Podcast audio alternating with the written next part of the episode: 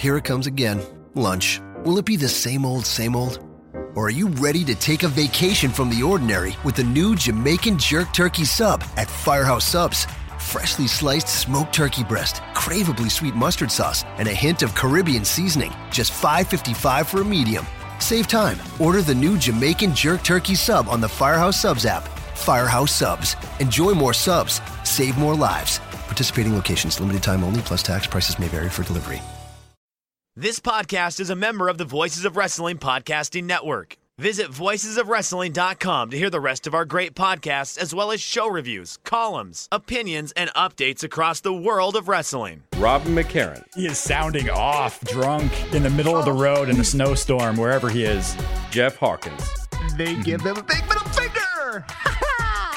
You're listening to Shake Them Ropes with Rob McCarran and Jeff Hawkins. I honestly would have rather gotten a DUI tonight. Wow.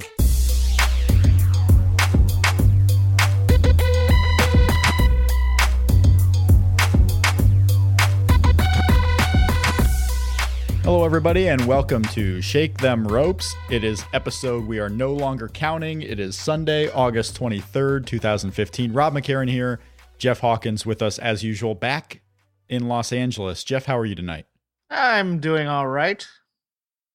Good. Getting good grades. Future's so bright, I have to wear shades. Let's just Um, go. Yeah, okay. Let's just go. Uh, we are here tonight to talk about WWE SummerSlam that has just finished, and we are joined by an esteemed guest, a uh, one of our uh, more entertaining guests that we've had on the show, and one of our more popular guests. It is at Dylan Waco on Twitter. Dylan Hales is here to talk about SummerSlam. Dylan, hello.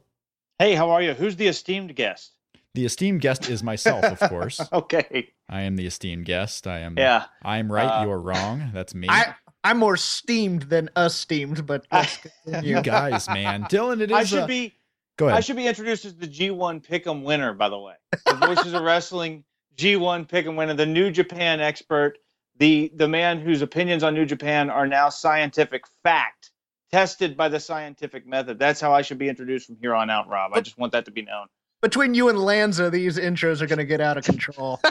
You are the internationally acclaimed Grand Prix prognosticator, Dylan Hales. Uh, you can follow him at Dylan Waco on Twitter, Wrestling Culture, the podcast, uh, as well as other things. Uh, briefly, before we get into the SummerSlam, Dylan, tell us about what you're doing uh, doing here in the future. Oh gosh. Um, well, I've actually got a few things lined up for the future. I've got a few uh, column ideas for voiceswrestling.com, probably related to Southern Independent Wrestling, which is sort of my new beat for that website. Uh, Dave Musgrave and I are going to be recording a new episode of Wrestling Culture this week. I don't want to publicly say what the uh, uh, the topic will be because uh, uh, it depends a little bit on a, a potential guest getting back to us but uh, that can be found over at the Place to Be Nation. And uh, also, we'll be doing uh, I'll be doing a new trademarks with Bix pretty soon, also at voiceswrestling.com. But really, just follow me on Twitter. I'm obnoxious and, and sometimes entertaining and often oftentimes loathsome. So, uh, but uh, uh, just follow me on Twitter at Dylan Waco. Follow him on Twitter at Dylan Waco. I want to start the show before we get into match by match here on the SummerSlam event. I want the hot takes, folks. I want each of your reasons why this undoubtable truth that I'm about to say is true. SummerSlam was a better show than Takeover. Dylan, you can go first. um, well, SummerSlam was was not a better show than Takeover. I, I should preface this. let me let me preface before you explain why not. Um, let me preface by saying that I am of the opinion, and we'll explain why as we go through here, that SummerSlam overall was a better show. And this is not a knock on NXT Takeover. This is not a down uh, playing of the Takeover show from Saturday night that was on WWE Network. Takeover was a really fun show. I just thought there was more on this show in the positive column uh, than there was on Takeover. Uh, Overall, I think WWE had a fantastic weekend. Uh, but Dylan, why am I wrong? Well, I, I will say this: there was probably more good on this sh- on, on SummerSlam in the sense of I think every match was at least watchable, which we'll get to in, in more detail as we go through this. Uh, most of them, I would say, were good or better. Uh, I would say most of them either met expectations or exceeded expectations. The problem is, I think the bad stuff on SummerSlam was vastly worse than anything on on Takeover. Like not even close. Mhm. Like by a such a massive scale that it's impossible for me to say that SummerSlam was a better show. Which, by the way, up until um, I, I will say, up until maybe 90 minutes left in the show, I, I you maybe could have convinced me that was the case. I also don't think this this that SummerSlam had anything on the show that was even in the same universe as, as Bayley and Sasha Banks. But and, and I would agree with that point too. And I am right there with you on the timeline too, because I I started to begin thinking that this show was you know overall better than Takeover with about two hours to ninety minutes left because of thinking what we'd already seen and what's still about to come. Uh, but before we get into this card, Jeff, I want you to let me know what your thoughts are. What show did you enjoy more? And would you agree with Dylan that you know the good outweighed the bad on SummerSlam as far as uh, in comparison to Takeover? Uh, what did you just enjoy more? I, I enjoyed Takeover more, uh, but I think my reasoning is probably a little different than both of yours. Uh, if we had the entire four hours of Takeover, perhaps my thoughts would be different, and we'll see on Wednesday or so how that goes.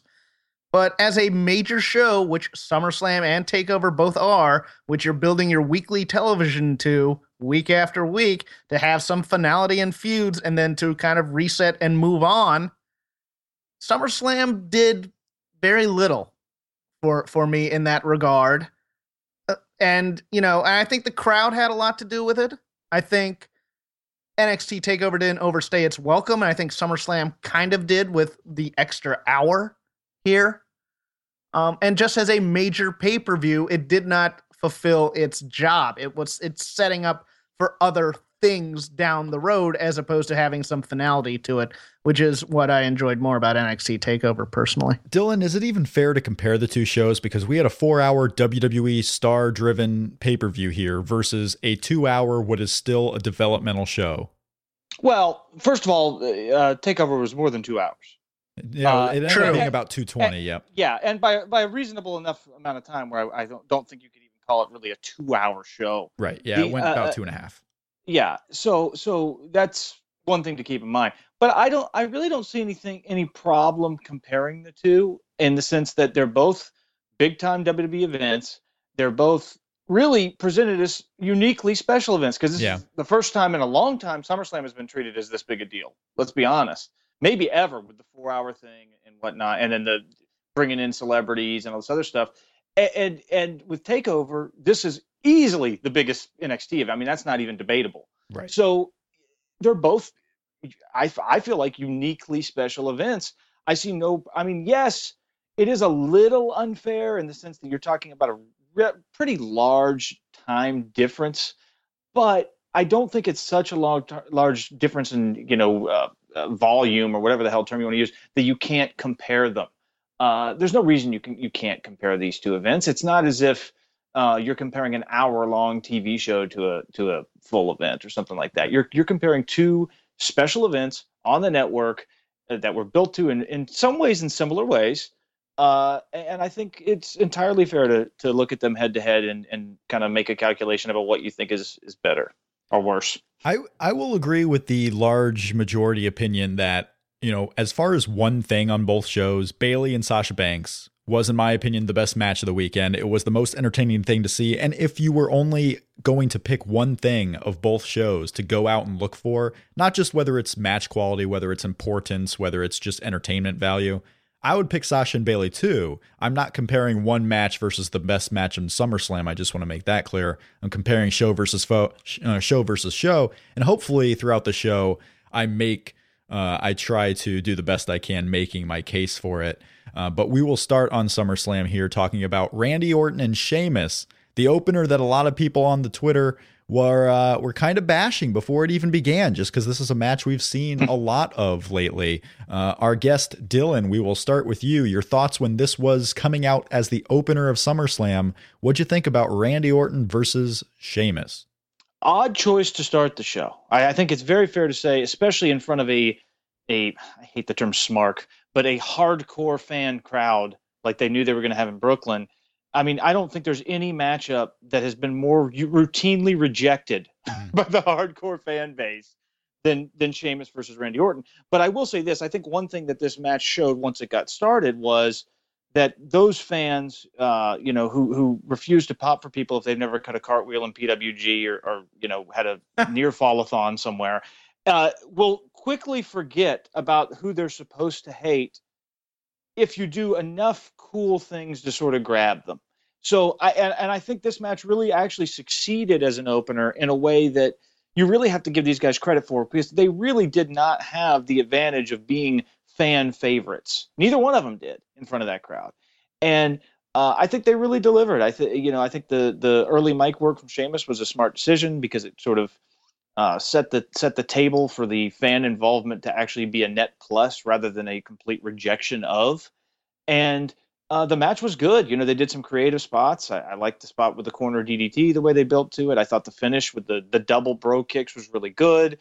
Uh, the the blood I think added to the match. I thought it was a really good opener. Not a match of the year or anything close to that level, but a, a surprisingly good opener. Now, well, you know, I shouldn't even say that because I think Sheamus is really good, but a surprisingly good opener in the sense that I could have easily seen this match being completely dumped on by that crowd. Yeah, Randy Orton certainly looked like he turned him around, and he didn't let the uh, negative reaction get to him too much, which sometimes he does. Uh, Jeff, you and I, right as the show was about to start, we were trying, we were talking on Twitter back and forth, like what would be the opener of this one, and I thought the tag team uh, match might be the opener, which ended up being the second match. I think you had thought Cesaro and Owens would be the opener, if I'm uh, mm-hmm. not mistaken. Um, but when these two came out, like, what were your overall thoughts at the end of this one? The end of this one, it's probably the most enjoyable Orton Sheamus match I've watched. Um, I I kind of take a little bit of issue with Dylan's assessment that this was a smarky crowd. Because if this were a smarky crowd, they would have been all over that Owen Cesaro match later in the show. I think it was yeah. about 50, I think it was about 50-50. It, it, you know, you had your pockets of your smarky fans, but you had a lot of your casuals, your families, your people who didn't even watch the NXT show last night, et cetera, et cetera. Um, and so I thought this was kind of a, a safe choice for an opener, even though they don't work in opening style. I was when I saw them come out, I go, okay, what's what's Orton gonna pull out of the hat here? But I was pleasantly surprised with this match. I I usually tune out for Orton and Sheamus, to be honest with you. I agree. I think the blood actually added some drama to this match, even though it looked like Orton wasn't terribly happy about getting cut open in the middle of that match.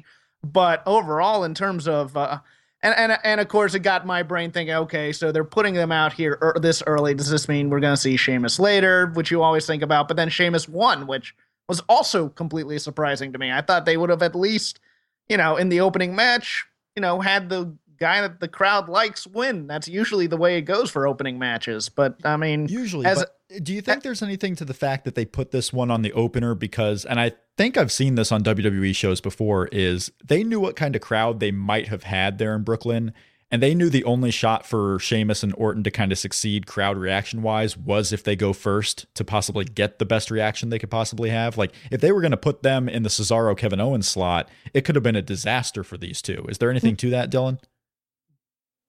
Uh maybe.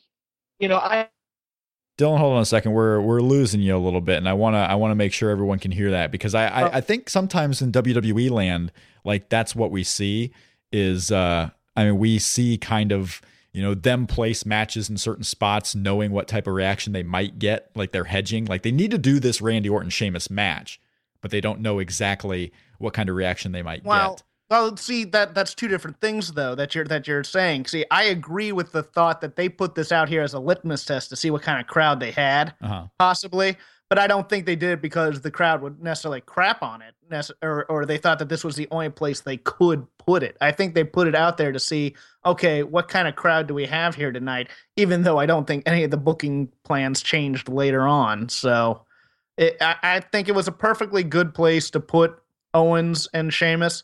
I find it interesting that I think now it's the beginning of the build for Sheamus as legitimate number one contender, given the events of the past couple weeks on Raw. Mm-hmm. So, I mean, I, I, don't, I don't have any problem with the placement of the match. I found it interesting, though. I thought it would be dead middle of the mat, dead middle of the card. To be honest with you. All right, we are back with uh, Dylan. I wanted to get you. Uh, we were losing you there a little bit. I wanted to get your thoughts here uh, like we said about match placement, how it corresponds to what they might have thought the reaction might have been for Sheamus Orton. Uh, so you were going on with that. Well, I just I don't know that it's that calculated. I mean, it could be. I don't think it's out of the realm of possibility that it's, that, that it's that calculated. It also could be that the WWE is just incredibly stubborn, and I think there's a lot of evidence from this show to support the theory that they just do whatever they feel like and they don't really care. So um, it could be that that it was sort of a calculated decision to sort of play with the expectations of the crowd, or, or you know. But I I don't I don't really know if I believe that. I, I do think the logical opener probably was the the match that followed the mm-hmm. the actual opener, but um, I don't know if they really put as much thought into that sort of thing as they should. All right, we're we're gonna move on here because we had lost uh, Dylan, but he is back now via telephone because you know technology. Um, we're gonna go on to the tag title match, which some of us thought might have been the opener, which may have. Uh, I mean, Dylan was kind of starting to say there that this might have uh, or should have been the opening match of the night, but at the end of the day, the New Day have won the tag team championships again, and boy oh boy, Jeff, was their celebration kind of legendary uh, as far as tag team wins go in the recent memory. Oh, not only that, New Day best on interviews, just on the basis of that opening, just on the basis of that opening promo, they were great all night here. Um, it's odd that you know the one thing I took from this match has nothing to do with any team of any relevance in here was that I got how far Kalisto's stock has fallen here. Would you, I mean, I mean, I don't even know did he have much stock coming in? He was him and Sin Cara. They had that one night of, at the post Mania Raw where they were kind of a big deal. But I mean, even pre Lucha Dragons, I mean, everybody was so excited. They thought this guy was going to be a huge star, and he's almost an afterthought on the Lucha Dragons. Even, I mean, he had he had the great stuff with Big E tonight. Uh, uh Make well, this guy solo. He he, he came in. He came in with a lot of notoriety, and he came in looking like uh, you know he was kind of jacked. And then he comes into WWE where you have the drug policy and all that, and all of a sudden he softens out big time, and he's standing next to a bunch of giants, and the height there comes more into play. Well, um, that and I also I also think the elimination chamber spots that they had planned that didn't go as planned really put a black mark in his folder. Dylan, Jeff is nominating the New Day for Best on Interviews. Is it possible that Xavier Woods now qualifies for Manager of the Year also? I think he does. Uh, I mean, I guess th- this is kind of a tough one because I remember last year, like I thought, I guess it was last year, I thought Rockstar Spud was like really good for what he did in TNA, and people were like, "Oh no, he had two matches." Like, come on, like he he basically was a manager. And Xavier Woods is even better than Rockstar Spud was. And yes, he wrestles maybe a little bit more, but he's effectively a manager. That's what he does. That's the function that he serves. That's his role in the unit. Um, this is not really a like Freebirds thing. I, I guess it nominally is to the extent that they do wrestle as trios uh, semi regularly, but his primary function with that group is as a manager. And he's an ex- he's a super entertaining manager. He's excellent in the role uh, him talking about the the the, the their uh, dietary rituals was one of the was was one of the highlights of a uh, of a match. I thought this was the match of the night. By the way, this was my favorite match of the night. Um, uh, which you know, eh, to me, um, part part of the reason I thought this was so good is that it hit all the elements of a four way without getting so far out there that it that it you know didn't go too long uh, it didn't. It wasn't completely devoid of the things that you want in a tag team match, like for example the awesome hot tag that we got from, from Darren, uh, from Darren Young to Titus O'Neil. Mm-hmm. Um, and it, but it still delivered all the crazy spots that you want out of a four-way match. So you got both. You got the sort of tag team structure that I think is critical to a tag team wrestling match, combined with the crazy, insane. I mean, that string of stuff at the end of this match was absolutely ridiculous. You know, mm-hmm. you like there was like a sequence of spots where four or five guys looked like their career just ended. like in a row in a span of like maybe 45 to 50 seconds. In, including uh, Torito. So Yes. I and I don't know what Sin Cara was doing. He just dove into nothing. I, I guess he was supposed to either drop kick, which is even crazier than what actually happened.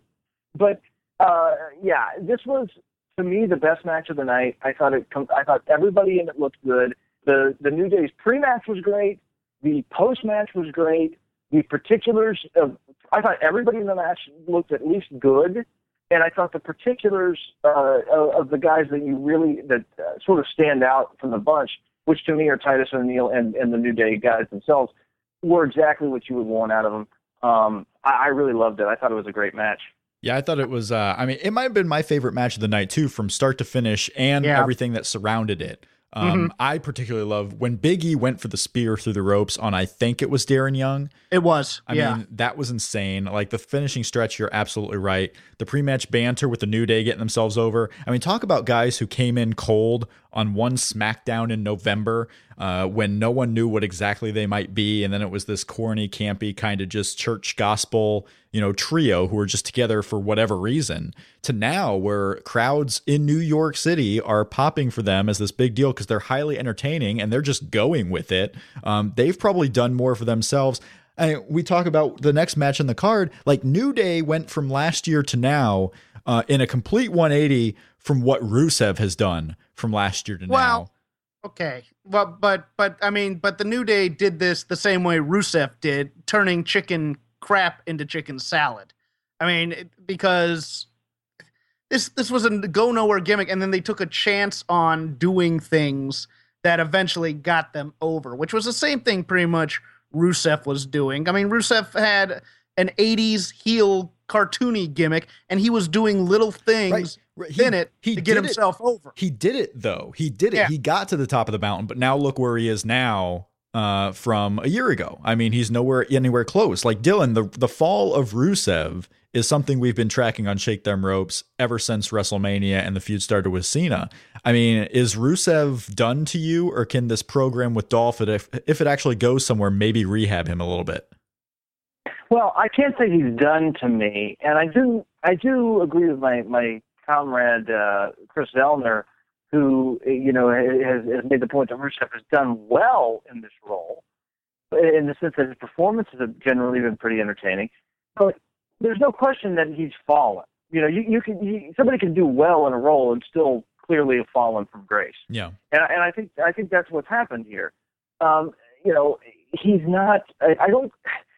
I can't say he's a lost cause because the problem is if you say he's a lost cause, you pretty much have to say everybody in the WWE is a lost cause, other than maybe Cena and Rollins, because everybody is in this situation. They've got a roster full of guys that are just sort of hovering at a level where they win and they lose and nothing really matters.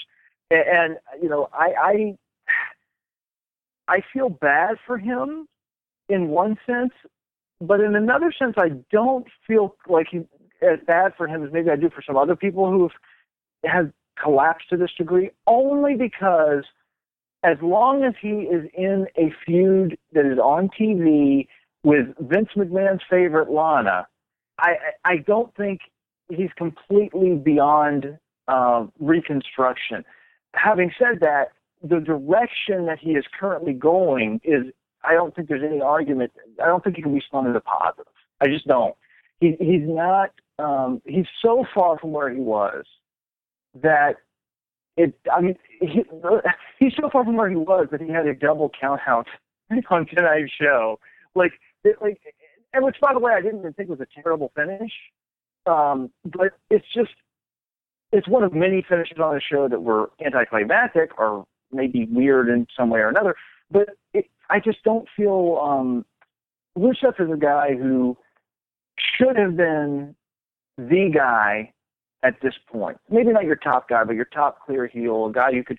He should be a guy who was wrestling Brock Lesnar on this show, are capable of wrestling Brock Lesnar on this show. Instead, he was wrestling Dolph Ziggler, Dolph Ziggler in the third match in basically a comedy feud. And I mean, that tells you a lot. Yeah, we had a, a double count out here, uh, Jeff, which seemingly at Night of Champions, even though no championship will be on the line, we're going to get that mixed tag that everyone is waiting for, where it'll be Dolph and Lana against Rusev and Summer Let- Rae, where the importance, at- the focus let now me- goes back to the women, right? Oh yeah, let me holla at you, player. Big stag match. Uh man, that 1986 Hesher era Lana look is no buys for her. Um yeah, it's gonna be a, oh yeah, it's gonna be a mixed tag with the cat fight spot and you know super kicks between Dolph and Rusev. It, it you know it, it'll be interesting to see Summer and Lana wrestling again. That'll be nice. Um, but yeah, that's what it's gonna get. It's gonna probably be like a spot in between two title matches somewhere in there. Yeah. The mainstream cameo match of the night, as uh, SummerSlam was in New York, they had Stephen Amell of the Arrow television show in for the night, and Amell did all right in his role, I thought. Stephen Amell and Neville defeated King Barrett and Stardust. They got the mainstream attention. Was it worth it, Dylan? Um, it was fine. I thought it was fine. I think you know uh, Amell, you know, looked better than Dolph Ziggler, so that's good. He worked he worked hard, and he hit his spots, and uh, he was a functionally, you know, he was useful as a face in peril in the match. Um, I thought it was a fine match. I thought it was. I mean, I, this is nothing I'll ever watch again.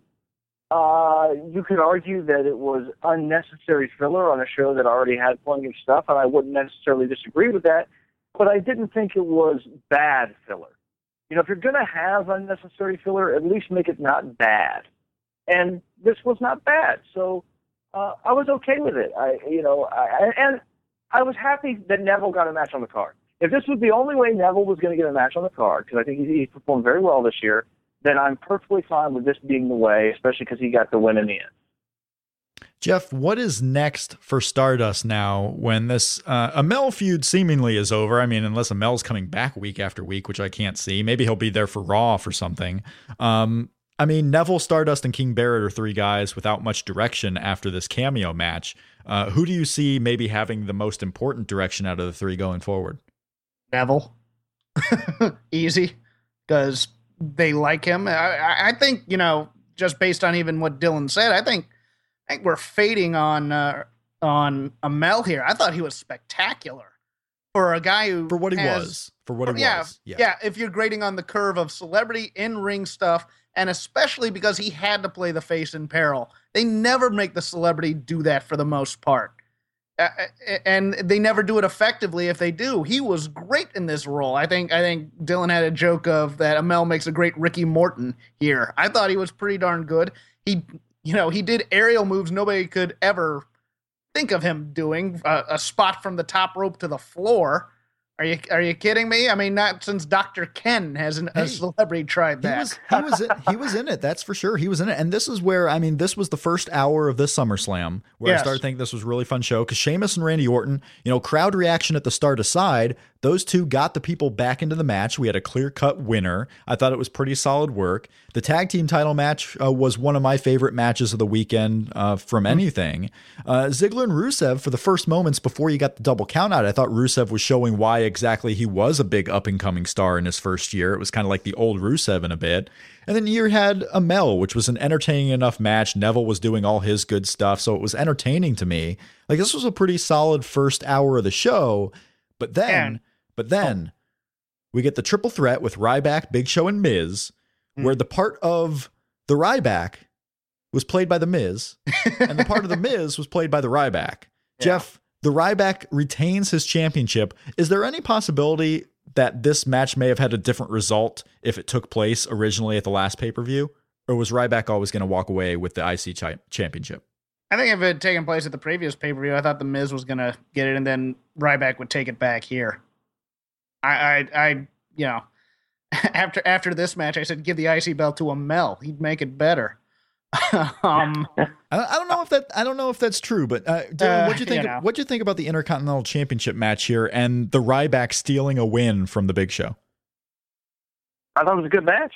I thought for for, for Did what you? it was, like on yes, on paper, Okay. I thought this had potential to be disastrous, and I thought it was uh, uh, actively good. Uh, it, it, it certainly wasn't the best match on the show, or even No. close to it. Uh, but for for what they were trying to do, which I think was just a short little sprint to sort of bridge between the first and second portions of the show, I thought it was very effective. I thought every single person in the match was better than I expected, including Ryback, Yeah. who I'm generally high on. And you know, the my only my only real criticism of the match was I thought the finish came off weak.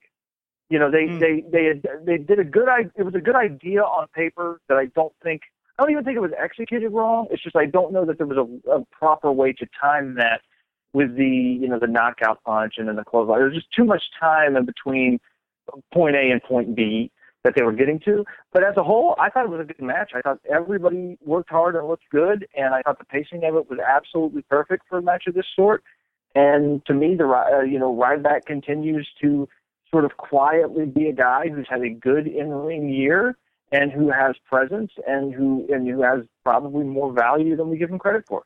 Yeah, I th- oh, yeah, I think I think the in the middle of the match there was a stretch there was where it was really entertaining and the Miz was doing a really good job here. I think it took a while for it to pick up, but once it got in there, it was it was good. And I, I agree with you that the the the the end of the match was a little little wonky.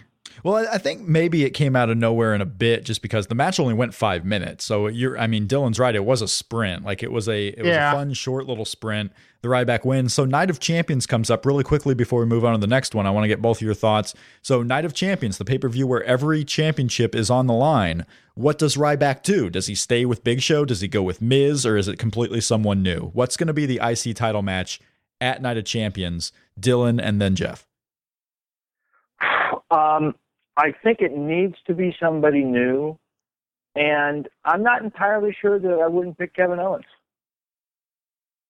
I know it's an odd matchup on paper, um, but it, it's it's to me as logical a matchup as there is when I when I look at the field, um, and it's a matchup that I think could work. Uh, I don't think there's any other pick that is clearly better, at least not that I can think of off the top of my head. Uh, to me, Owens is, is the best, is the strongest pick. Jeff?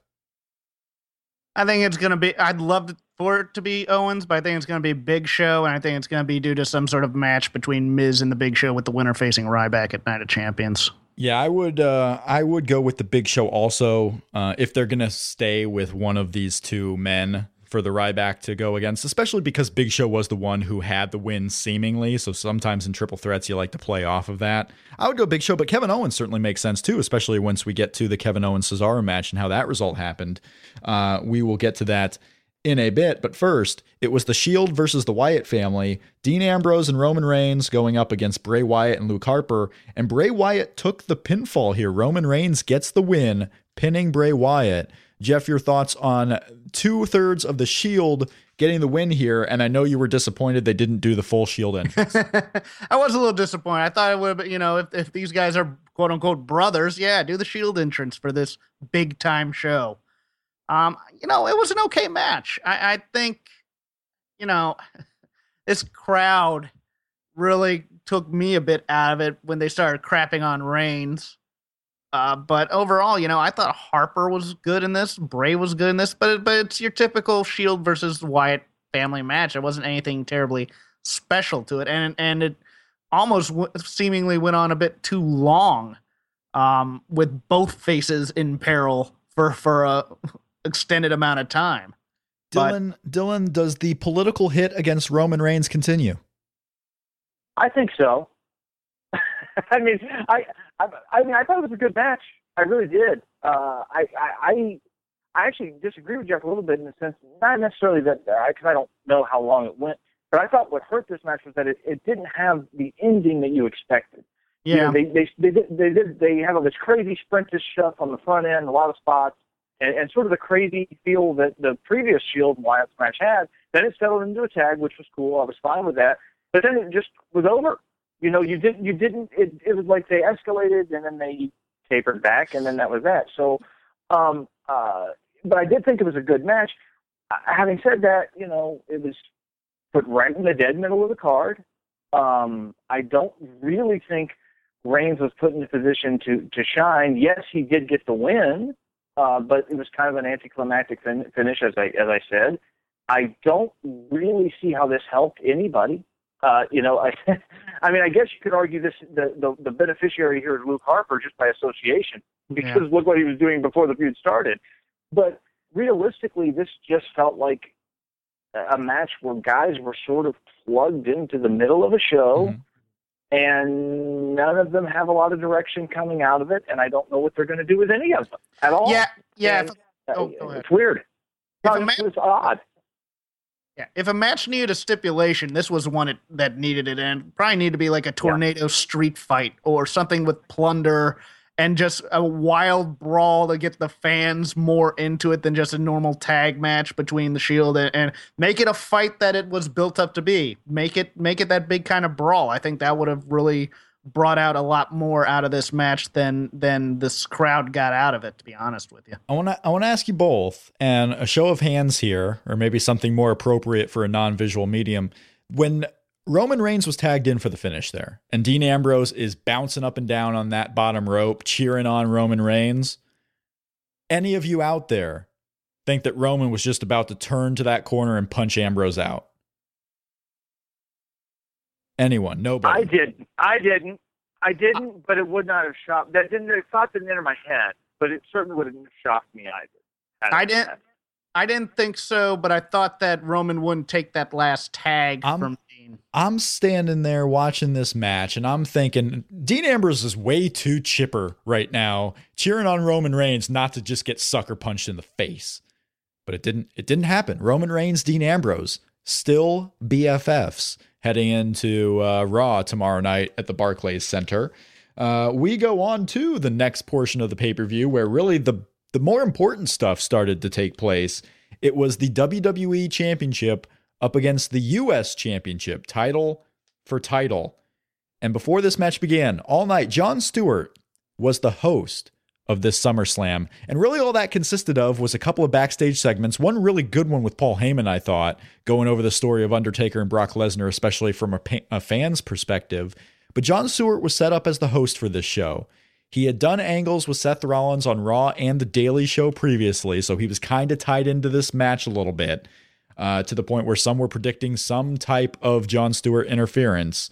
But we got Seth Rollins beating John Cena because Jon Stewart came in and interfered on Seth Rollins' behalf. I want to get your thoughts, Dylan, on the match here. The new United States champion, the current WWE champion, and the new WWE linear champion, Seth Rollins, his victory over John Cena. What did you think about the whole presentation from start to finish here?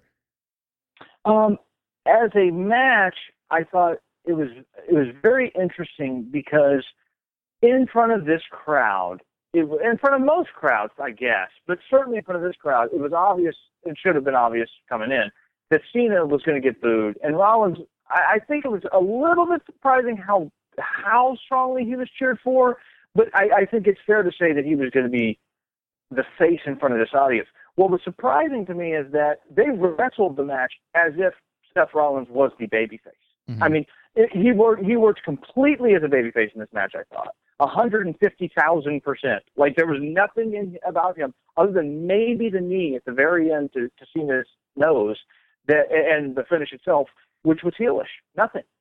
Um, and it was also interesting to watch because this is now we now have a new John Cena match. I think this sort of shows it. For a long time, the John Cena match was uh, sort of the uh, you know the model was I guess maybe the Umaga match from 2007 Royal Rumble, where you know you've got Cena versus a monster, he overcomes the odds, and and he's the match is largely built around Cena selling and building to a big comeback and hope spots and things like that. Now the John Cena match is basically a PWG match. That's basically what it is.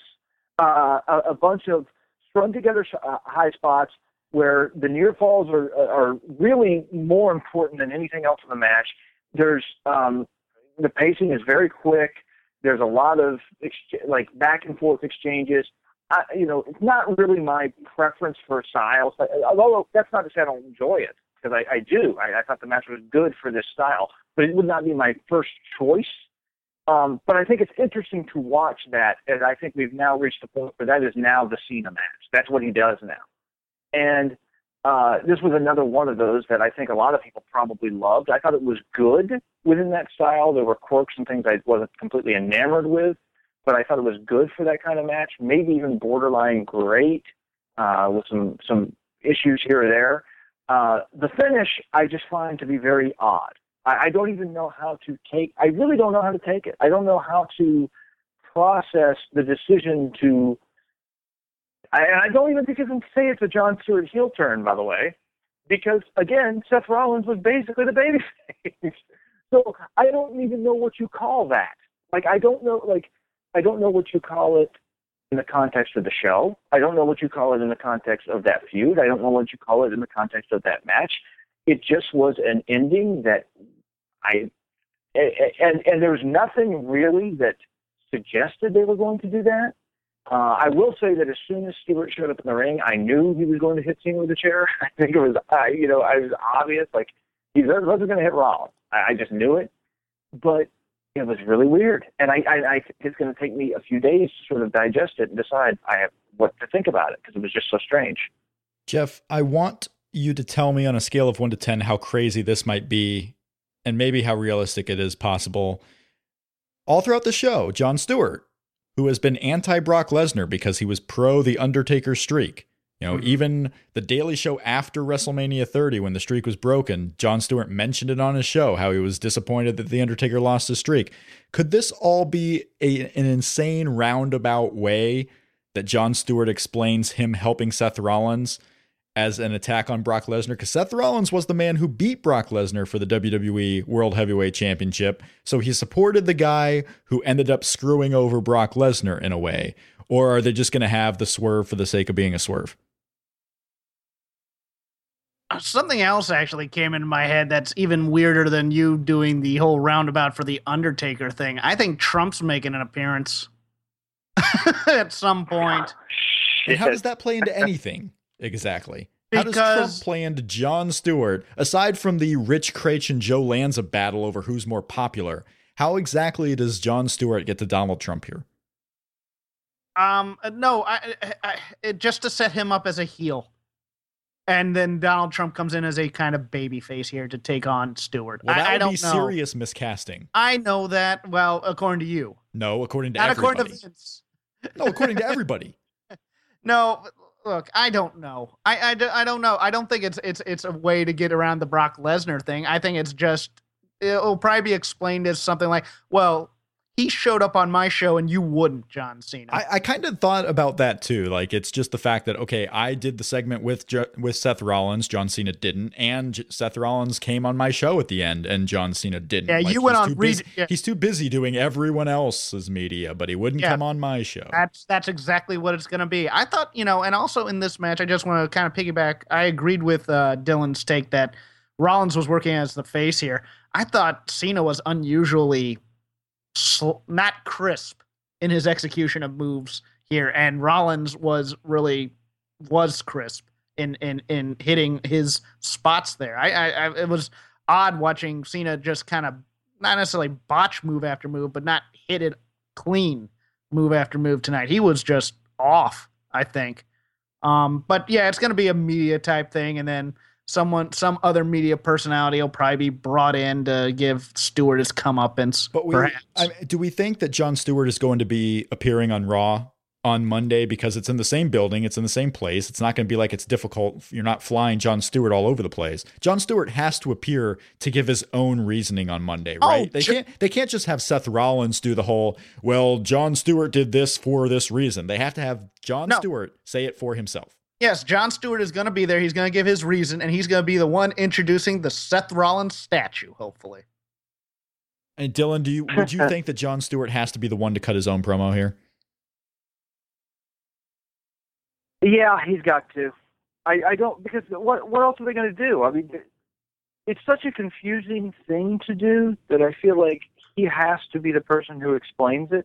Plus, I don't trust. Uh, frankly, I don't trust anybody else to, to cut a good enough promo to to make sense of it. I mean, it's not like they've got a great a lot of great guys who could talk. Jon you know? Stewart's done pretty uh, well too, cutting promos like this. Yeah, he's had to make that's, sense. That's what I mean. Yeah, mm-hmm. yeah, that's what I mean. He's he's good at it. He's probably the best, one of the better people that they've ever had uh, as far as celebrities or outsiders. So I think he's probably going to have to. I mean, now I guess you could make the argument they might do it as a free tape, but I don't believe that. I think he's going to be there already. They'll do something in the arena. I think he's opening the show. He doesn't have a daily show to record that night, so I mean, he very well, I mean, could just be there for the weekend. But I want you guys to give me a name now. I'm going to ask you this. I want to give give me a name. Who walks out of Raw on Monday, the United States champion? Dylan, go ahead first. Seth Rollins. Jeff, who walks out of Monday Night's Raw the U.S. champion? Seth Rollins. Nobody. I don't think it's abdicated yet. Do you? I, I think it's going to be what's the word that they like to use now? Vacated in in uh, abeyance.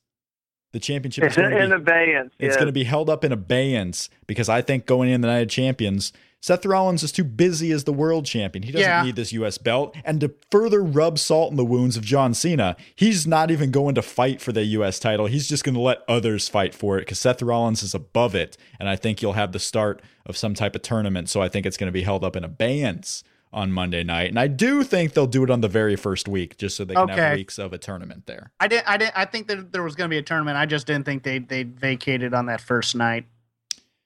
The Divas elimination match, the Divas Revolution continues. The best women's match of the weekend was Bayley and Sasha from Takeover, but Oh, yeah. we had nine women in a match here. The elimination, uh, all things considered, there's there's been a lot said going into SummerSlam about this match, about how you shouldn't really have probably nine women going in for a Divas Revolution all at the same time, so it can be forgotten. You should probably have a single focal point or at least two women fighting each other uh, and making the title meaningful.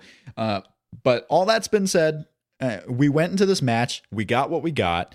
Uh, Jeff, what'd you think of the end result here as Team PCB, Paige, Charlotte, and Becky, gets the win with Becky Lynch eliminating the Bellas by pinning Brie Bella? What were your overall thoughts at the end of this one? Uh, basically, resigned to the fact that it was going to be a nine person elimination.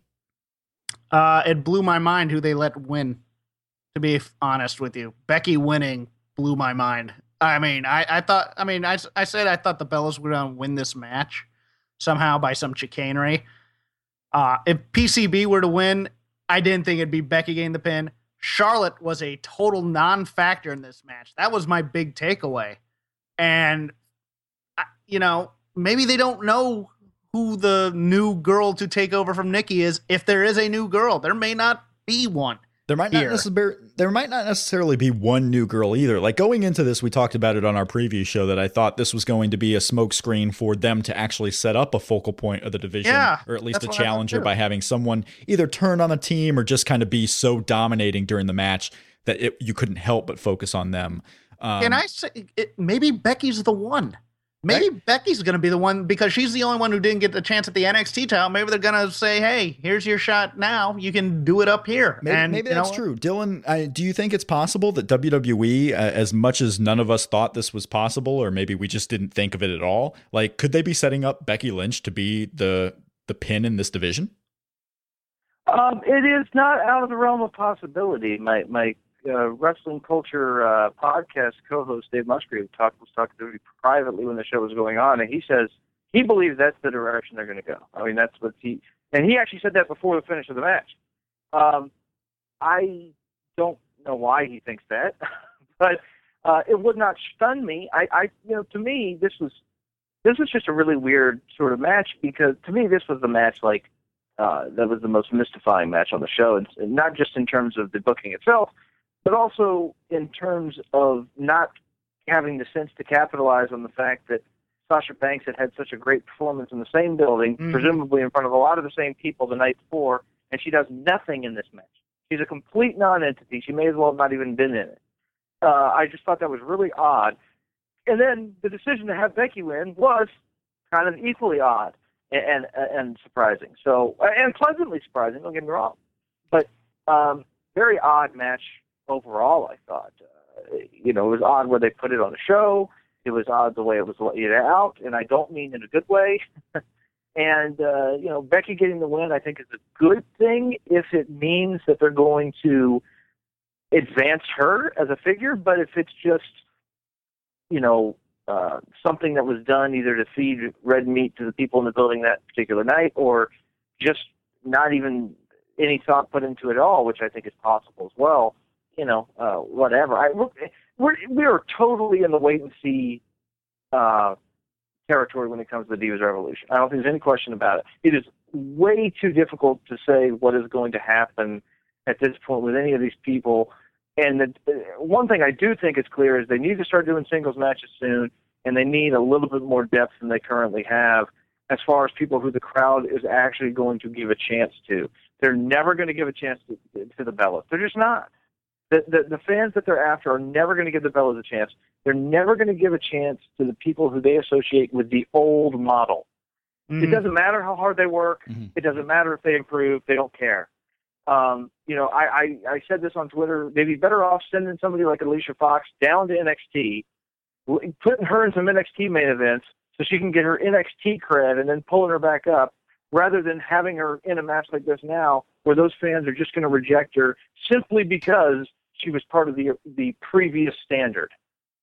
And and you could put her in a storyline with say a Bayley for the 3 months in between big shows and even if she lost that match she'd have that cred. I mean that that's what the great thing about what NXT has done over the past 2 years is in between big shows they've built up a new star in that women's division and WWE can't seem to do that for one person on their main roster. Now, this was another pay per view where Nikki Bella didn't defend the Divas Championship, and there's been talk, uh, not so much lately, but it was for a good portion of the early uh, months here of this year. Uh, AJ Lee had the infamous 295 day reign as Divas Champion, the longest reign for that particular championship belt. Uh, Nikki Bella right now is at 274 and the next pay per view is more than 20 days away. So, like, she'll have to defend the belt on Raw and lose if she's not going to hit AJ Lee's number. Are, what do we think? Is Nikki Bella going to hit her 300 days and surpass AJ Lee as the Divas Championship longest reign? Uh, Dylan, do you think she'll uh, get that record here? I do. I think if she wasn't going to, she would have already lost. Jeff? Ditto. I mean, there's no question she's getting it. And, you know, knowing knowing the people around uh, surrounding this, she may still have this belt at this time next year. Yeah. I, but now that this, uh, especially if they play it up a little bit on her road to 300 and cat, uh, you know, getting off of uh, Becky Lynch's win here and and capitalizing on it. Um, if Becky Lynch were to somehow beat Nikki Bella on a Raw, uh, I mean, how big a deal would that be? Because we we've already said it. Like Becky Lynch is one of those that's kind of under the radar. We didn't expect when they brought up Sasha, Charlotte, and Becky at the same time. Becky Lynch probably wasn't going to be the focal point of those three. She was just another one to be brought up. But here she could be coming out of SummerSlam the victor and going on to defeat Nikki Bella. Like if they were to do that, how big of a a moment would that be for this Divas Re- Revolution?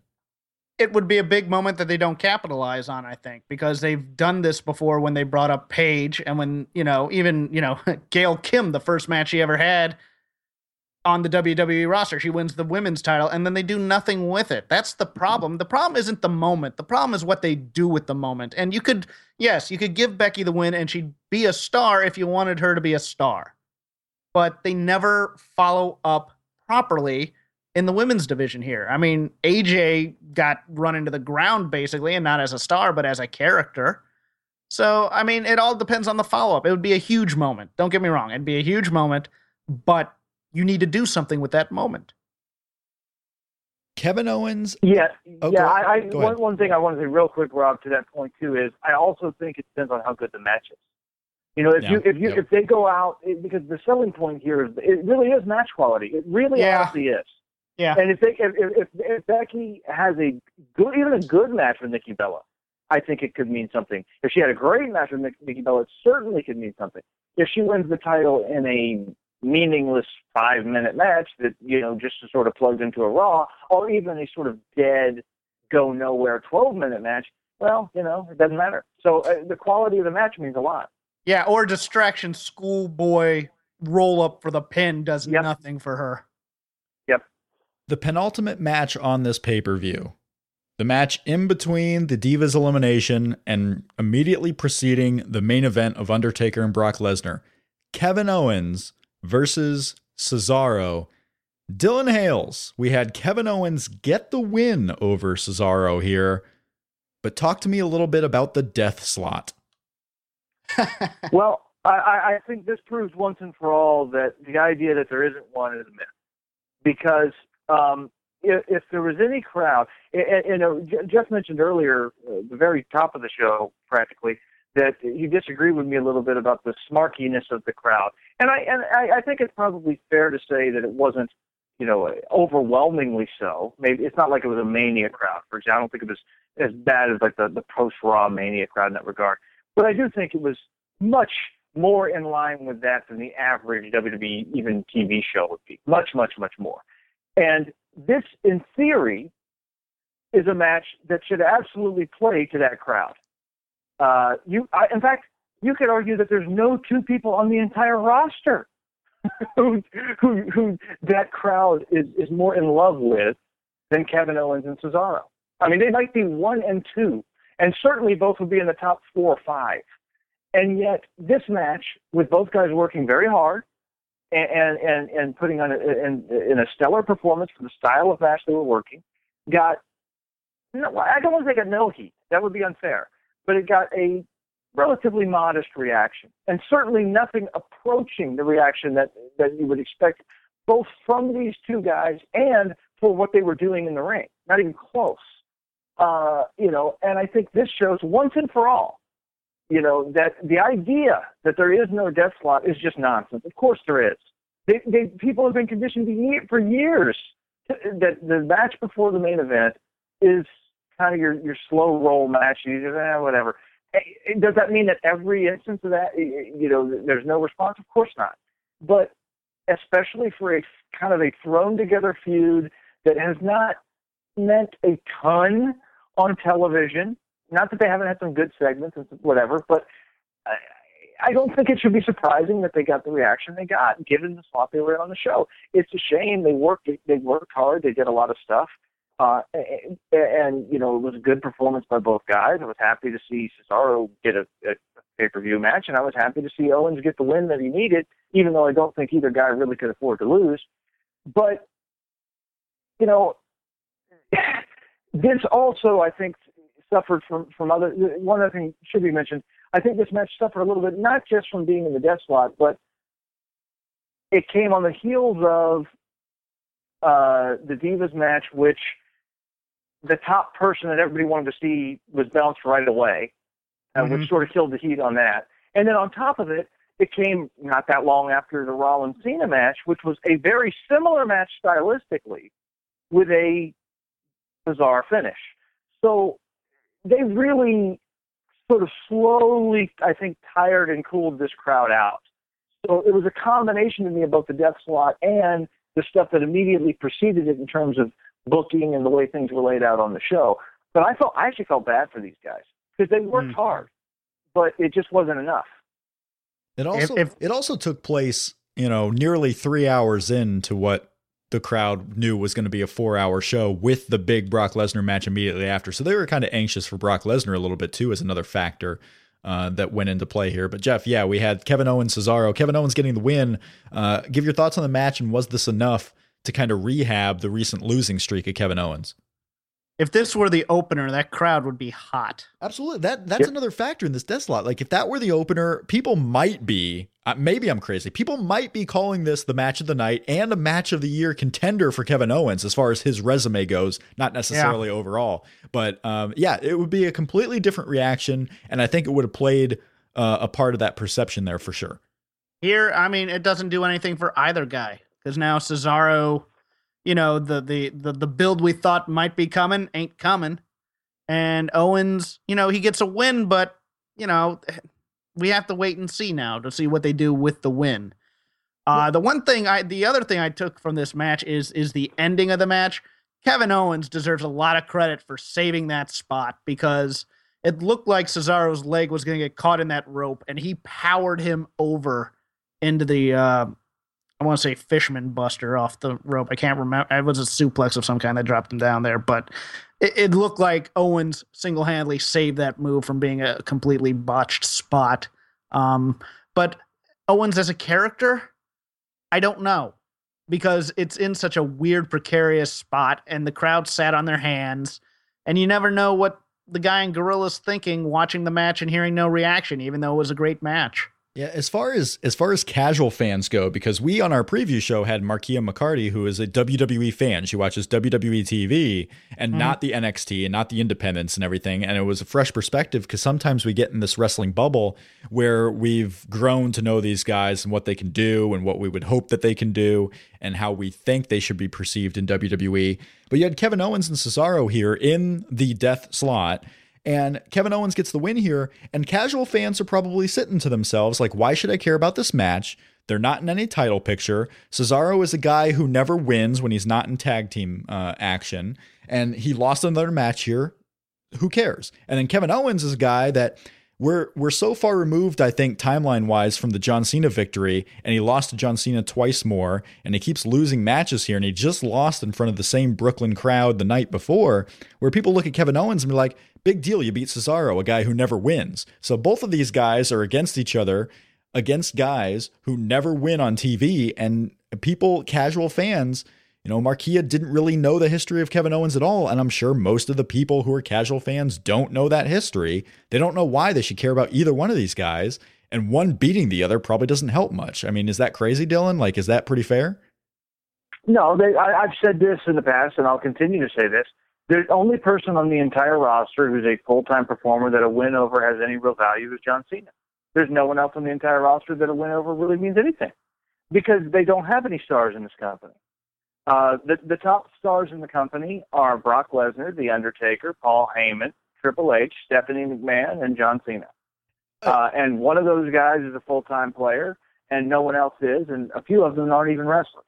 I would, yeah. And as far as full timers go, I think when Undertaker was a full timer, absolutely a win meant something over him. Would you say like Randy Orton is certainly not this now, and it kind of was proven tonight with Sheamus, who probably won't go too far, uh, you know, anywhere until he eventually gets the championship, most likely. But I mean, a win over Randy Orton, I think during the mid two thousands probably was a big deal, but certainly not anymore.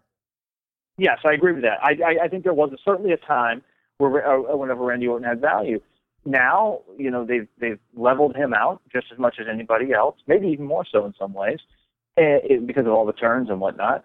And there's there really, I mean, honestly, I don't think there is anyone that a win has really any meaning over other than John Cena as far as regular guys go, which is why I think the only way that they can elevate people right now is to sort of cluster them together like they did when they elevated The Rock and Triple H and, and Foley sort of together as a unit in, in 98 and in 99 and just sort of let give the, give a group of three or four guys a bunch of TV time, let them have feuds that have meaning, let them have matches together, and, and, and sort of elevate them as a wave rather than try to have them, you know, mixed up up and down the card with quasi main eventers that people don't give a shit about.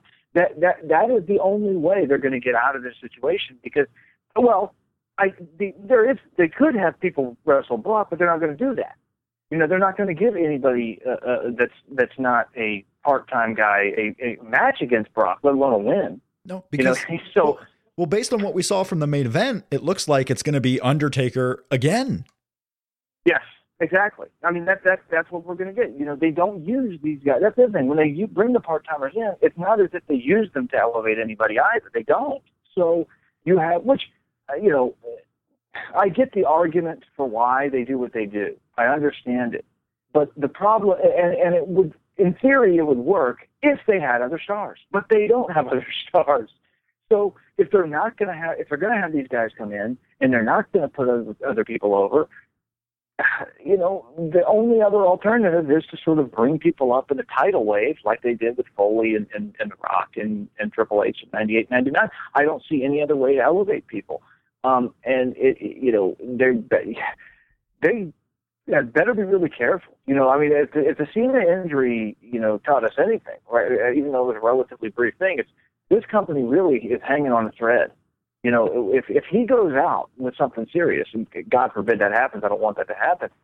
They they don't have the infrastructure in place right now to make stars. They just don't. Well, can you imagine? Uh, it's, it's, Dylan, uh, can you imagine what this build up to SummerSlam would have been? Because we saw a little bit of this when John Cena was belted in the nose by Seth Rollins' knee and he had to miss a few shows. Like, imagine if they did not have the Brock Lesnar Undertaker build for the same SummerSlam to to rely on in the main event picture. like what were we to see? Because that was the only way these weeks of Raw were saved when John Cena was out.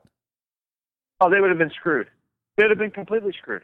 They, they, have, I mean, they literally have nothing. They don't even have like somebody that they could kind of try. Like when Punk was still around, or before Daniel Bryan was injured, you would, le- even though they weren't Cena, you at least had somebody you could kind of ease into that slot. Mm-hmm. Right now, they have no one, no one at all. it, it is the the a barren wasteland of non-stars. and I don't know how that's going to it, change. It would kind it of be major like, concern. It would kind of be like SmackDown has been because SmackDown didn't see Brock Lesnar and Undertaker either, and you didn't have Cena to save the show. Like it would be Seth Rollins cutting a 20 minute promo at the start and then wrestling a 30 minute either multi man or somewhat meaningless match at the end. Like it would be the Seth Rollins show on Raw and SmackDown every week. Yeah, which is horrifying if you're me. I don't. I mean, I don't hate Seth Rollins to the degree that some people might think I do if they read my Twitter all the time. But I don't really see him as a guy who can carry a 20 minute talking. Well, really, nobody can. But I, I don't want to see him talking for 20 minutes, you know, every show. And, and I, I don't really see him as a, a great ring general either. Not that he can't have great performances. I thought he was a great night. But um, yeah, I mean, it, it's, I think it's really scary. I don't know if Jeff feels the same way or not, but I, I think it's really scary when you look at this roster and you start counting up like, okay, what's the depth chart here? Like if you're looking at a depth, you know, okay, who's what tier is this guy on? I don't even know who the next biggest guy is after John Cena.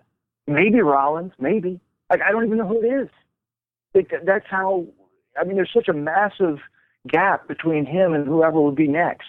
It's really, actually, I mean, I would be scared to death if I was somebody in creative there.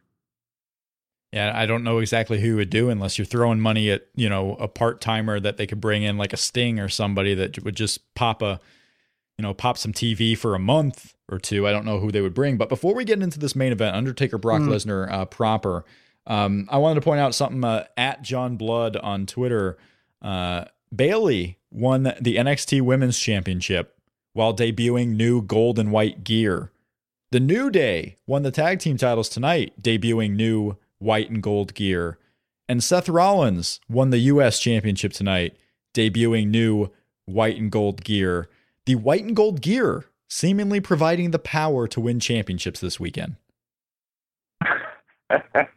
Just wanted to point that out. But Brock Lesnar Undertaker. So let me go through this finishing stretch here. Let the people know who may not have watched thoroughly this is what happened with Undertaker Brock Lesnar, of course, coming after the WrestleMania 30 match.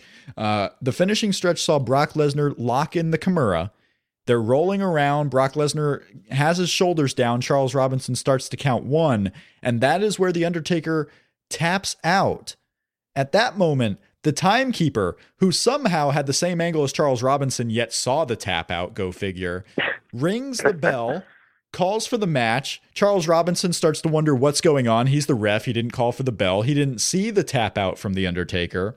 So Brock Lesnar lets go of the hold, starts celebrating with Paul Heyman.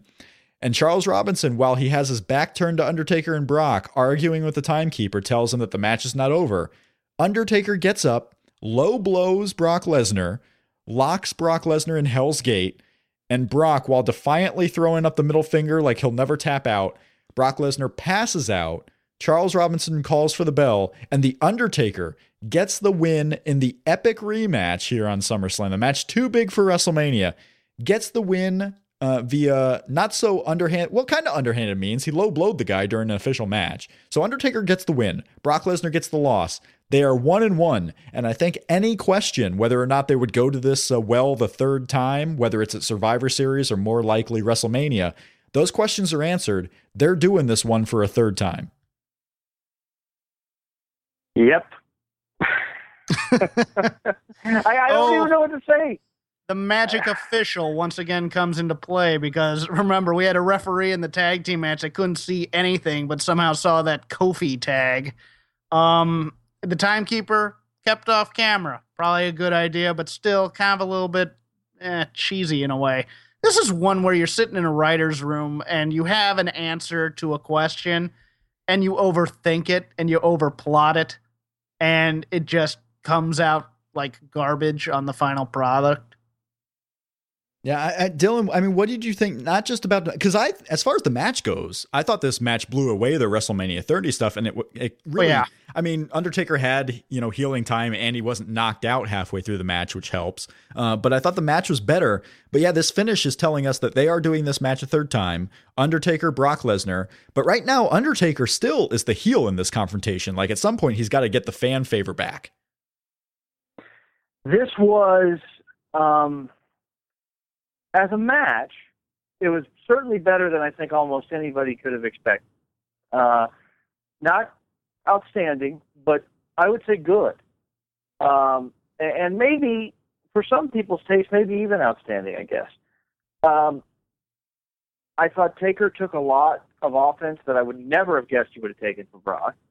Um, they were pretty clever about the dramatic spots they did. Some of it I thought was over the top, hokey, and ridiculous. But that they that's just sort of a staple of, frankly, of Undertaker matches as a rule. But in general, a lot uh, to a large degree, the WWE style in the main event scene. Um, but I thought it was a very good effort by by both guys. The to me, though, this is the sort of finish that makes me hate modern wrestling. It really does. And I don't hate modern wrestling. I watch a ton of it. But this is like the worst possible thing. And I do basically agree with Jeff in the sense that this was like somebody sat around, thought they had a, a cute, smart idea, and then it when you put it into practice, it just it, it just falls on its face. And but it should have been obvious. I mean, part of the problem is I don't think people really want to boo the Undertaker. He's one of these guys like Ric Flair that I don't think you can. He can't really be a heel because the crowd doesn't want to boo him. Um, they they want to cheer him. So that, that's the first problem. The second problem is it's just way too cute of a finish. Uh, there's no way you can do this finish and not have the people who are in the building feel like they got ripped off. I don't think there is any way. I mean, if I, I was pissed off sitting in my living room, I would have been really pissed off if I was uh, actually in the building as, a, as somebody who bought a ticket. Uh, it just it feels like a really it's just cheap. It's just cheap. It's not as bad as something like you know the the Ryback, Ryback CM Punk Hell in the Cell finish, which I still contend is one of the maybe the single worst finish to a match I've ever seen. But it it, it was um, the kind of ending that you watch and the, your immediate response is to say fuck this company. Like you don't you don't even like there's no I mean to me it was anyhow and and I think uh, you know, reading through Twitter and, and talking to the people I've talked to in the immediate aftermath of the show, that's fairly close to consensus, with maybe one or two outliers. It just seems like this was a, a finish that completely failed, and I think maybe the worst thing it did was rather than talk about how Taker worked much harder than everybody expected, or the fact that Brock managed to get a pretty good match out of Taker, or maybe even a great match, depending again on your aesthetic taste, what are we talking about? We're talking about how annoyed we are by the, the finish. Uh, and to that extent, it failed in the worst sort of way, which is I think both guys look worse after the finish than they did before. I don't think it helps either guy. I think actually both guys look worse. Well, yeah, because you had, I mean, at the end of the day, mm. you had Brock Lesnar. Someone was able to make him pass out from pain, but at the same time, he's not the winner. Like Undertaker gets the win here, even though he tapped out. So everyone failed, yet Undertaker yeah. failed less. Um, Jeff, I mean, the main event here, Undertaker, Brock Lesnar, which I thought was an entertaining match. Again, I thought it was entertaining. I thought the finish was clever, maybe too clever. Um, it just strikes me as weird that the Undertaker is still doing the low blows and all this bad guy stuff when heading into his big finale with Brock Lesnar, especially if it happens at WrestleMania in Dallas. This guy should be a conquering hero coming in to claim or slay the dragon of Brock Lesnar, and that's not what this is right now. Yeah, and here's the problem. Um, I mean, the match was fine. I liked the match. I was enjoying it up until that point, and then I just kind of threw my hands up in the air. And I think I threw my phone. um, um, it, it, Brock. The, the problem is, it, it goes back into the cute factor, the cutesy factor. While you're sitting there going, Brock hasn't been beaten yet clean since the Undertaker win.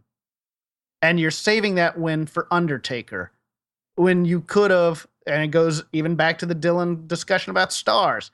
You know, if they had gone straight ahead, despite any smarky backlash it might have gotten, and given Roman Reigns the clean win over Brock, you'd have a star here in Roman Reigns. You don't have that now. You you you have you have people in the writers' room going, well, Brock hasn't lost yet. We can't we can't you know we can't beat him here clean, but we don't want the Undertaker to look weak and we don't want Brock to look weak. How do we get there? Well, then we start coming up with all these scenarios and we do this instead of doing straight ahead things that are simple that NXT actually does well in their booking.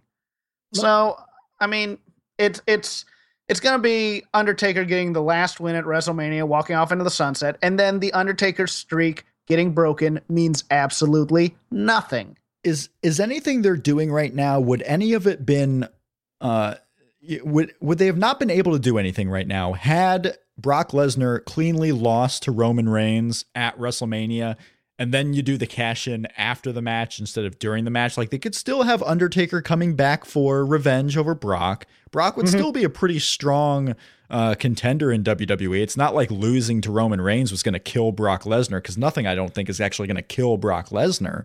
And you could have made a star in Roman Reigns getting that win and maybe a more heated program between Reigns and Rollins, which ended up fizzling out super quick.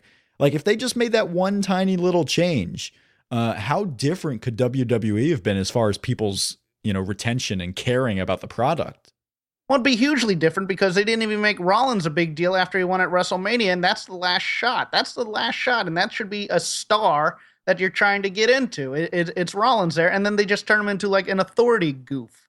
So you could have had him cash in at any time and had this same story. Yeah, you you have Roman beat the you have Roman beat um, Brock clean and then he becomes a star and then you can have the undertaker revenge thing which is a story you can fit in at any time. Yeah i mean that didn't have to stop the revenge fact like undertaker could be going still for revenge here. I just find it so weird that he's not this guy going for revenge. He's more of the sore loser than he is the conquering yeah. hero trying to get his streak back. Right dylan? Oh yeah. There's, there's I, I you know and not it's not what's weird to me is not so much that they portrayed him as the sore loser, although that is weird of itself, but it's also that they are trying to have it both ways. Because if you watch the match, like he, you have stuff like the sit-up spot where Taker gives his goofball laugh in, in Brock's face, or like the uh, you know Taker fighting toe to toe with him after he gets ambushed.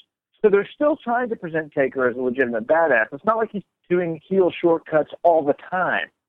It, you know that that's so they want it both ways. They want you to still believe that Taker's a badass on par with Brock Lesnar, but he's also a sore loser who can only win by kicking him in the nuts. You know, like that. Like it, it's a really mixed message, um, and I think it's especially bad if you want to have him be the heel, which I think is nuts. But if you're if you're insistent on doing that, you you can't do both. You can't.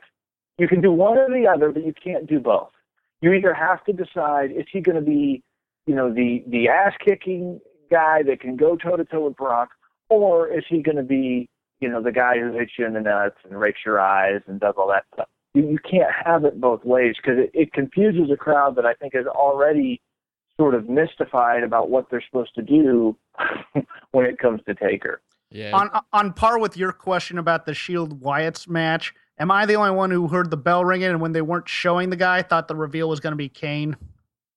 Oh, I thought that for sure.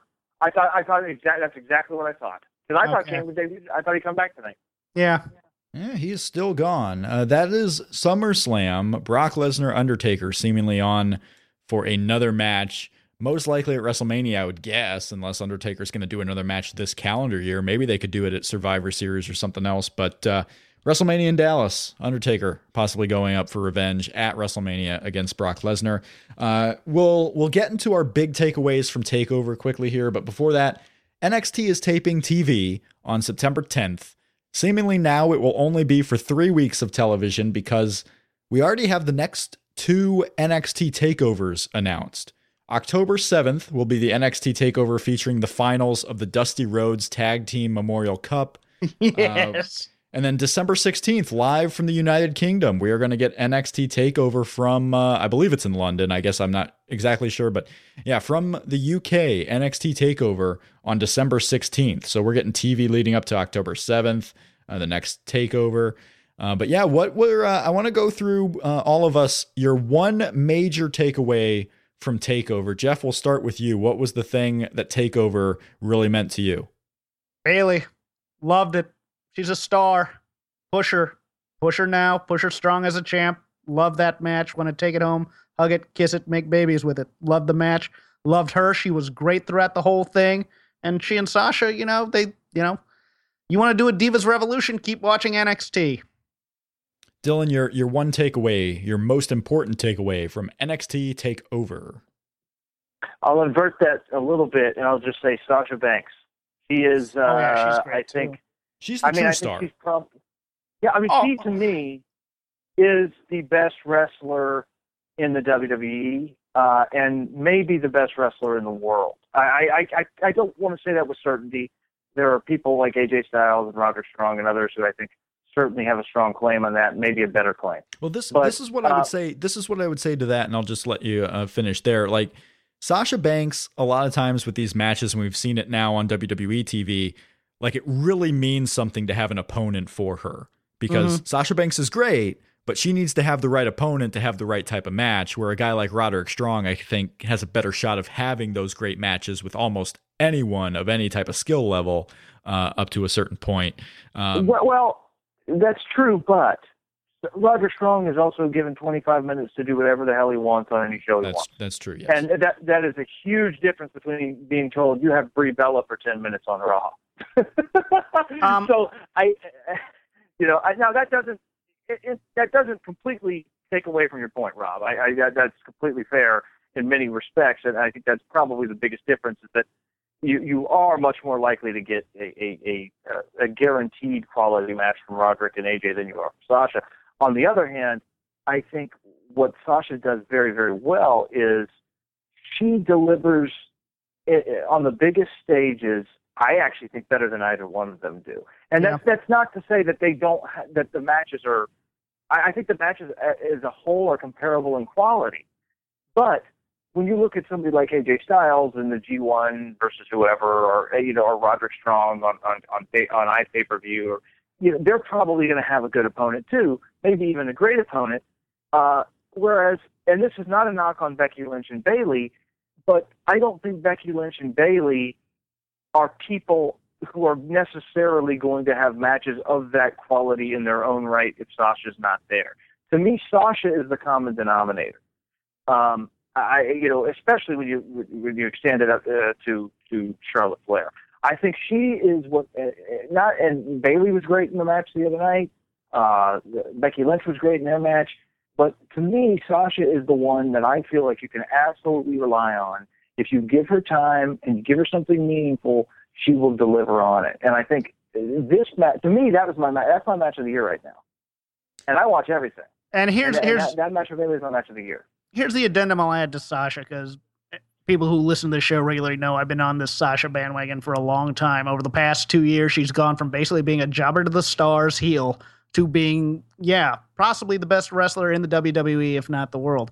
She ups her game every time she has one of these big takeover matches. I mean, just the progression between, you know, the Charlotte match, the four way, the Becky Lynch match, and now the Bayley match. She's been pulling out bigger and bigger stunts and stops throughout each of those matches and has gotten better and better and better to the point where I mean how anybody on the main roster in creative can can deny that she's a breakout star of this division boggles my mind that they're trying to figure out who to push out of the three they've brought up. But that's me. one of my one of my takeaways the latter match Finn Balor Kevin Owens which I thought was a pretty good match but it wasn't uh you know obviously not the best match of the night I thought the women's match took that one uh Finn Balor right now in NXT to me and I like Finn Balor I like Prince Devitt Finn Balor right now is just an entrance and that Mhm. entrance is starting to fade in popularity with the live crowds and the live crowds are really who digs this thing um, Finn Balor, I'm worried about him in NXT. Am I, should I be, Dylan? Well, the, the big problem Finn Balor has is he's not that good. Uh, he's not terrible, Wow. but He's I, a, I he's a little plain though. No, I mean, I, I mean that's what it He- is. I think he he's a little plain. He he is, and that's that's what I mean. It's I by no means do I think he's a bad wrestler, uh, uh, but I see I've never seen any evidence to support the theory that he's a great wrestler. Um, I, I just don't understand even where the idea comes from. Um, it, it's you know I my I'm told he's charismatic. Uh, I don't see it. Um, I don't think he's a void. Uh, I think he certainly connects with a, a certain portion of the fan base very well. I think his entrance absolutely connects with a lot of people. I'm not a huge fan of it, but I'm certain I'm probably in the minority in that regard. Uh, but you know, my brother said this. Uh, you know, I watched my, I watched Takeover with my my family. Uh, I'm here in Chattanooga right now, actually. And my brother said this uh, when we were watching. He, he said, you know, to me the problem is he's got this demon thing that he does, and it has no relationship to what he does in the ring. It's not part of his character at all. It's just a, it's just dress up. He's just like dressing up, and Mm. then he wrestles, and it has no relationship to anything he does. And um, I don't know if he feels flat because of that, but I think that's a point that does matter. Um, I actually thought the match was quite good. I probably liked it more than you did, Rob. But I do sort of think that the idea that people have that Balor is going to be this sure thing breakout guy and he just gets it and he's dead on. Um, I don't know why people think that. I, I now I'm not saying he's not going to be because he could be. I could be wrong. Uh, I, I, think that's an open question. But I don't understand what it is about him that people think it's makes him an obvious surefire, definitely going to make it as a top tier guy. I mean, I've heard that for a long time from a lot of people, and I just don't see any evidence to support that theory at all. I don't understand where that idea comes from. I I can explain it. I think because I have a problem with I have a problem with Balor in that he never talks in any of these feuds. The heat is always on the other guy in NXT. When he was in New Japan, Prince Devitt could hide behind having a good entrance, having a nice joke that got some heat. You know, the boxing gloves, the you know the the light up jacket and whatnot. But he never had to talk and he could do the charismatic stuff in the ring, which New Japan fans loved, but it's a different game in the WWE. In this Kevin Owens feud, he really didn't have any back and forth. There was no heat. There's no reason to bring out the quote unquote demon because you'd think it's kind of a Hulk Bruce Banner type relationship where, you know, in the normal matches and whatnot, he's he's Finn Balor, and then when he gets really angry and really wants to be pissed, he t- dresses up as this demon because it shows a different side of him. That would be shown in an actual feud where he was giving an interview or a promo on a guy where he was actually angry at the guy and that would help him immensely. But we never see him talk. We never see him cut promos other than he's very humbled to have this belt etc etc so he doesn't have that extra i mean his in-ring stuff is great but in-ring stuff isn't going to do you any good in the WWE without the ability to talk we see that with guy after guy after guy and it works in New Japan, and that's why everybody thinks he's he's a can't miss breakout star. But the rules are different here, and you have to abide by those rules. And and what I worry about is the fact that Daniel Bryan got over without getting much mic time because he had the groundswell of support from the fans, and the U.S. fans kind of knew him uh, just based on insider stuff and having seen him on the Independents. A lesser extent, Cesaro is the same guy getting this groundswell of support when he doesn't really talk uh, very much. But I don't know if Finn Balor is going to get that same type of groundswell, you know, grassroots support that made Daniel Bryan a huge superstar with his limitations. I just don't think if that one thing is going to work for a guy like Daniel Bryan or Cesaro, I don't know if it's going to be there for Finn Balor. I'm just worried now with the crowd already kind of showing signs of being tired with the entrance and not popping or not getting heated during his actual matches. Uh, I, I wonder uh, what the future is going to look like for Finn Balor if he ever goes outside of NXT, and maybe maybe he'll just be a lifer in NXT, and maybe that's what he wants to be. Maybe that what that's what they want him to be. Who knows? And maybe that would work out just fine for him. Um, I've been putting this off for about a week now. We got a question from Twitter at Craig P. Hadley asked, Rob, given your refereeing past, who would you say were the best or most influential uh, to you? And I wanted to ask this question with Dylan on the show too, because Dylan might have an answer as far as uh, with his Southern wrestling roots, who might have been influential on him uh, staying with pro wrestling and being involved as he is. Um, but I'll give uh, my answers here. Current WWE referee Jason Ayers, who was on the independent scene as Jason Harding, uh, was a referee from from the Indianapolis area. Uh, he's from Indiana here, so we we did a couple of shows together, and then uh, I always I've stayed in touch with him forever. He's been highly influential uh, for the refereeing side. One of Dylan's big favorites, Congo Kong, who wrestled as Osiris when I first met him, uh, super influential and helpful very early when I first started refereeing. Uh, Congo Kong was uh, one of those good guys, and I would say Ian Rotten too, just because Ian Rotten gave me my most my highest stage uh, IWA Mid South right at the tail end of when IWA Mid South was a pretty big thing. You know, him just booking me on the shows. Uh, I only worked ECW Arena once, but it was on an Ian Rotten show, so I would say he was pretty helpful with refereeing. But Dylan, I wanted to I wanted to get you, um, especially on the independent side or maybe current influences, like who on the Southern Indie side influenced you to be as into pro wrestling as you are today. That is a very hard question, but I I would say um, I'm going to answer this two ways. The one, one, one way will be the the the uh, the person that probably influenced me the most um, to get into that scene, and the second will probably be the the, the biggest influence currently, um, and probably the person most responsible for me uh, being such a big fan of it and, and to some degree involved with it, sort of on the fringes, is actually Chris Hamrick. Uh, you know, when, I would go to shows in in the Carolinas um, you know, you'd see the a lot of the independent shows in my area were not particularly great in terms of quality, but I always knew if Chris Hamrick was on the show, that it was worth going to because he would do something in a match that would be completely awesome and was going to stand out. It was going to make it worth my while and worth me, going to the show, no matter what the rest of the lineup looked like. He was always a super nice guy to me. Uh, still works hard to this day. So actually, Chris Hamrick, which is a name maybe a lot of people don't even know, but uh, he he to me it, it was a huge uh, influence on me, sort of getting into that scene and paying more attention to it years ago. I mean, 20 years ago, close to it anyway.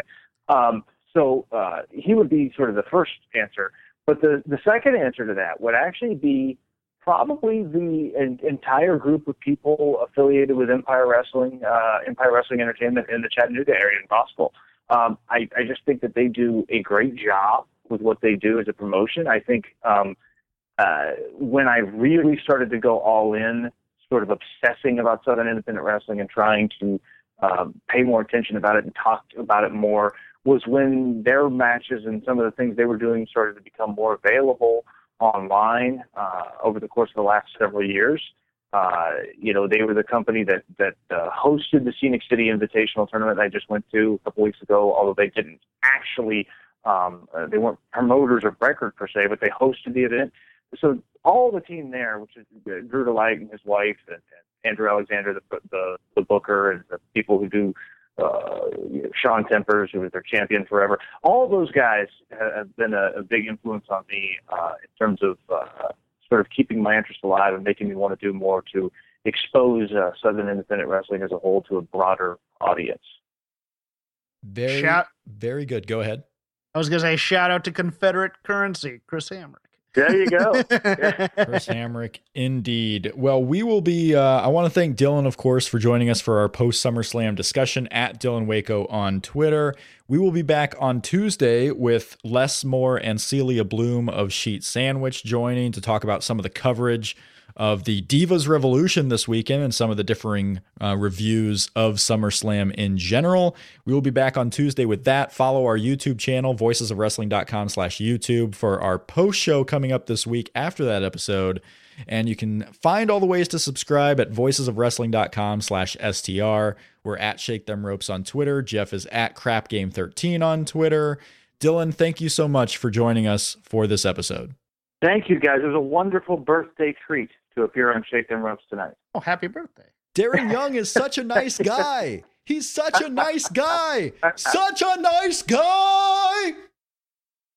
Shake Them Ropes is a free weekly audio show where Jeff Hawkins and I, Rob McCarran, discuss the current happenings in WWE, NXT, and the world of pro wrestling.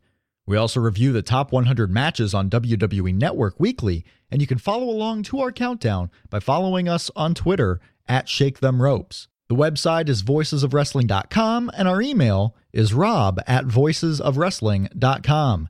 Be sure to catch our weekly episode post shows on YouTube where Jeff and I answer Twitter questions and share information on future episodes. You can subscribe free at youtube.com slash voices of wrestling. I encourage you to listen and discuss our shows on the Voices of Wrestling community forums, free at voicesofwrestling.com. And if you like our show, we'd appreciate it if you shared it with others on your social media feeds. If you shop on Amazon and WWE Shop, you can help shake them ropes by shopping on our affiliate link. The affiliate link is free, gets you to the website, and you pay no extra cost at all, and we get a small little kickback to support the show. Voicesofwrestling.com slash Amazon will get you to our Amazon page, and WWE Shop can be found at voicesofwrestling.com slash WWE Shop. All the links will be in the podcast description, and you can get all our information on Twitter at Shake Them Ropes. Here it comes again. Lunch. Will it be the same old, same old? Or are you ready to take a vacation from the ordinary with the new Jamaican Jerk Turkey Sub at Firehouse Subs? Freshly sliced smoked turkey breast, craveably sweet mustard sauce, and a hint of Caribbean seasoning. Just $5.55 for a medium. Save time. Order the new Jamaican Jerk Turkey Sub on the Firehouse Subs app. Firehouse Subs. Enjoy more subs. Save more lives. Participating locations, limited time only, plus tax. Prices may vary for delivery. Enjoy all your favorite sports like never before at BetMGM. Sign up using code Buckeye and receive up to $1,500 back in bonus bets if you don't win your first bet. When you register with BetMGM, you'll get instant access to a variety of parlay selection features, live betting options, and the best daily promotions in the business. And with BetMGM at your fingertips, every play and every game matters more than ever. Place your money line prop, or parlay bets with the king of sportsbooks today. Sign up using code Buckeye and receive up to $1,500 back in bonus bets if you don't win your first bet. BetMGM and GameSense remind you to play responsibly. 21 plus and present in Ohio, subject to eligibility requirements. Rewards are non-withdrawable bonus bets that expire in seven days. Gambling problem? Call 1-800-GAMBLER. In partnership with MGM Northfield Park.